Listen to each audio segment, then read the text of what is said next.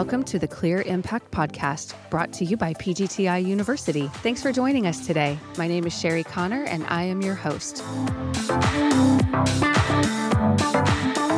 Good afternoon. Welcome to the Clear Impact Podcast. We are in our final episode of the leadership series with Brian Lingle. So, welcome back to the studio, Brian. Thanks for having me. Glad to be here. Yeah, this has a, been a fun series. I'm so excited to talk to people who care about what the topic is and don't feel like they got their arm twisted to come in.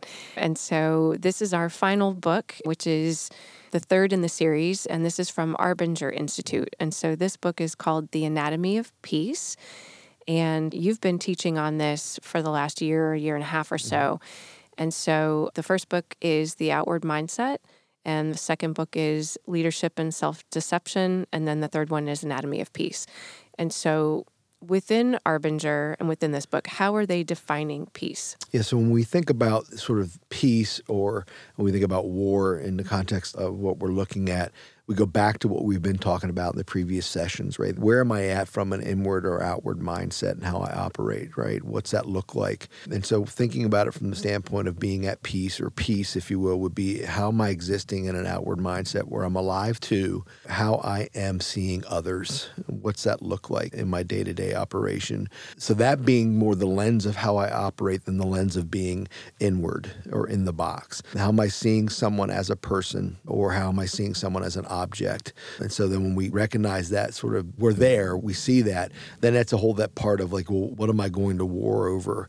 Uh, when I'm inward or I'm in the box, I'm seeing someone as an object. Again, the entire focus of that is myself. And so then my interactions with that individual are going to be tainted in that regard. Whereas when I am out of the box and I am really seeing mm-hmm. someone in a way that they're a person. They have wants, they have needs, they have desires. My interaction with them is going to be tainted in that direction. And so if I'm in the box, I'm probably more at war. And that starts with me. Yeah, it goes back to what we talked about being self aware, right? Being alive to the fact that you're in the box towards somebody, if you will. Your interactions towards them are going to be through that lens. You're seeing things from your perspective and your perspective alone, right? Your wants, your needs, your desires, whatever that might be, not even taking that other person into consideration. They really are that object, that vehicle, that irrelevance, that inconvenience. They're that thing if you will, that is preventing you from winning the war, right? Yeah, it's the person who didn't get the report done that you need to give to your boss, and it's already, you know, they're going into a meeting and they need those numbers, and where are they, and why didn't you get that done? And yeah, exactly. And again, we mentioned this earlier; those reports are needed, right? So it's not as if we're not saying that we're excusing uh, behaviors by this in the box, out of the box. That's not what we're talking about. It's really getting to the heart of why hasn't someone been able to get you what is needed, what is has happened there.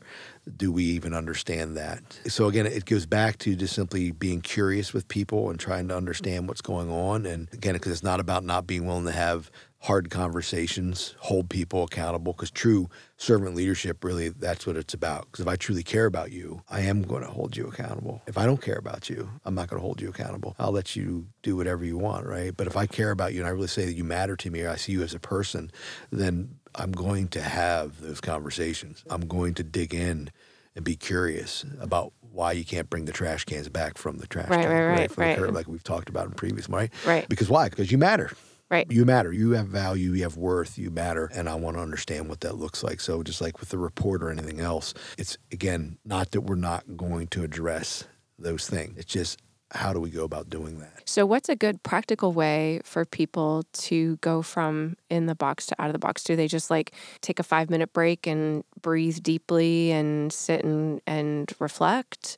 Or, like, what would be your recommendation? So, I, I think a lot of this is self discovery about what your flags are. We call them red flags. So, we go through that when we deal with self betrayal, really kind of just being alive to what triggers me or, or what are the red flags that I've got to be aware of in my own life in regards to when I'm probably in the box towards somebody. And we operate, I think, in certain boxes. Like when I'm at home, I walk around a lot of times in my I deserve box. That's the one I carry. When I'm out here at work, my life, I need to be seen as. That's mm. a box I'll put on. So I already know that about myself. And, and, it's not like, and I don't have to really work really hard to get into that box. I'm usually like, it's comfortable. Yeah, because that's what I've habitually done. Right. right. So I think a, a lot of that is just being truthful with yourself about, okay, wait a minute, it's not really that complicated. I know why I'm doing it because I feel like you're disrespecting me. And, and immediately that's going to color you know, how I respond to you and what that looks like, or you didn't do what you were supposed to do, or whatever. So it's having that honest, forthright conversation with yourself about those very things. Now, you have got to want to do that. I think that's important, right? You have got to not want to be at war. Does that make sense? I mm-hmm. mean, I think there's got to be something where you're like, look, I don't want to be in this warring situation. As I share with you examples from the trainings we've done, a lot of people are at war for a long time. Yeah, they stay in that battle and they're weary from it, but yet it's what they know. It's what's comfortable, as you said. So I, I think there's just a need for us to be aware of the fact that I don't want to do this anymore. And I'm willing to fight against everything within me that I have created that feels normative because I've been doing it for so long. Right. But I'm not getting the best result I could. There's got to be a better way. If I can just get curious about that, right, and really kind of dig in on that, and, and I can just kind of stay with that and really explore okay, what do I need to do here in the midst of this? And how do I look at that person to see them as a person, as someone as wants, has needs, has desires, and just be alive to that sort of just dig in on that a little bit? That's where I think you start turning the tables on it, start gaining some traction. Be sure to tune in for upcoming episodes to help you understand the fenestration industry, what you need to know when buying windows and doors, and other related topics. You can find out more about us at pgtiuniversity.com. You can also find us on Facebook and LinkedIn. Well, and a lot of times too, when people are frustrated or stressed out or whatever with their job, because that's kind of the context of what we're talking about, the natural inclination is to change the job or go to a different team or go to a different company or maybe I just don't want to be in Florida anymore. Maybe I would be happier in California or wherever. But wherever you go, there you are. The common denominator. Right. And so I tell my kids that all the time. Right. Different faces, different places, same you. And so if there are things that aren't working, the best place to start is within. Exactly. Because yeah. then the rest will follow suit. And it's really fun to just I love this kind of stuff too. Just to observe like differences and like attitudes of people who are brand new who just started and then the people who've been here for 20 years and just to kind of, you know, and fortunately there are very few people here who have been here for that long who have bad attitudes. Most of them have really phenomenal attitudes, which is why they're wonderful to work with and you know, I think about my teammate Patrick Jameson who you know, he's like, "Is it Monday yet? I can't wait." And I was just like, okay, you could you could tone that down just a little, little bit. bit. A little bit, back it off through some, right? He's like, I'm so sad it's Friday. I have to wait two more days to come back to work. I'm like, okay, now you're being ridiculous. But that is genuinely his attitude. He loves what he does, and it's a joy to work with him. Oh, very much so. Yeah. And you know, and I think about we have onboarding. You know, our team helps onboard sales, and so I get to meet the fresh people that are coming in all the time, and and it really is fun to meet them and to have that enthusiasm, and you know, they're bright eyed and bushy tailed and first day of my new job and here I am and you're just like, "Oh, this is a good company." They are. But it's a great organization. It is. Yeah, and I think and not that we're perfect by any measure. We've got our flaws as any organization does. But you know, I think a company that's willing, we just launched a new series on Mondays in our Mindset Monday class that I talked about becoming fully accountable. It's a great series. It's one of my favorites, but it's one of the most painful ones to go through.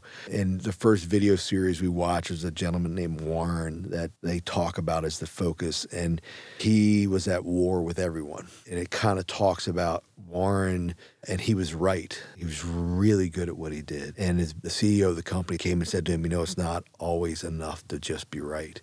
It said it matters more than just being right. It's how you impact people. And no one wanted to work with this guy. Right. I mean, he was just no one they wanted to work with. And when he had that interaction, something a light went off with him and he, he dawned on him that you know what I, it's just not about being right he goes i'm not really helping anyone and so they tell this story of, of this transformation in this guy where he came alive to the fact that he wasn't helping people he might be right but he wasn't helping anyone. If anything, he was hurting people. And it talked about this transformation. And I thought there was a thing that was interesting. He was at a point in his life that he had pretty much accomplished what he wanted to. Uh, he was at a season in his life where he could have gave two rips for people. He was towards the end of the journey, but he, he said, you know what, I want to change. I don't want to do this anymore. I really want to help people. And they kind of walk you through this journey that he takes as he really gets transformed. Because they talked about earlier, no one wanted to work to him to where at the end they were asking to work with him. So it was this kind of like unbelievable sort of transformation that took place when he really held himself accountable for how he impacted people. And so we think about this war or peace or what's that look like, which are we choosing to be at? Because we're going to have people in our lives, and especially within a work environment, that might not buy into principles or things that we put forth, and, and they're really going to be about something else. So there's going to be an invitation there to go to war, and you can do that. You can jump in and square off, but there's a lot of collateral damage when that happens. A lot of stuff that takes place that can be really, really bad within organizations and that we see that and that collusion can really take place where you have these environments where it's just really nasty. And we're just saying, no, we don't want to be a part of that. I heard a question many years ago, and it was, uh, "Do you want to be right or do you want to be happy?" And my answer was yes. yes. like, what do you mean? I have to choose. Yeah. and so, you know, but yeah, there is some truth to that. And being a bulldozer can come easy when people are capable and they're smart and, you know, when they have a ton of experience. But having that sense of humility and having the curiosity we talked about, and really just like, I don't need to prove to you anything because I'm confident in who I am. But I am curious as to why do you think that or where did you learn that or like tell me more about that and help me understand more about where you're coming from. That just leads to a lot more peace within ourselves and with others. Yeah.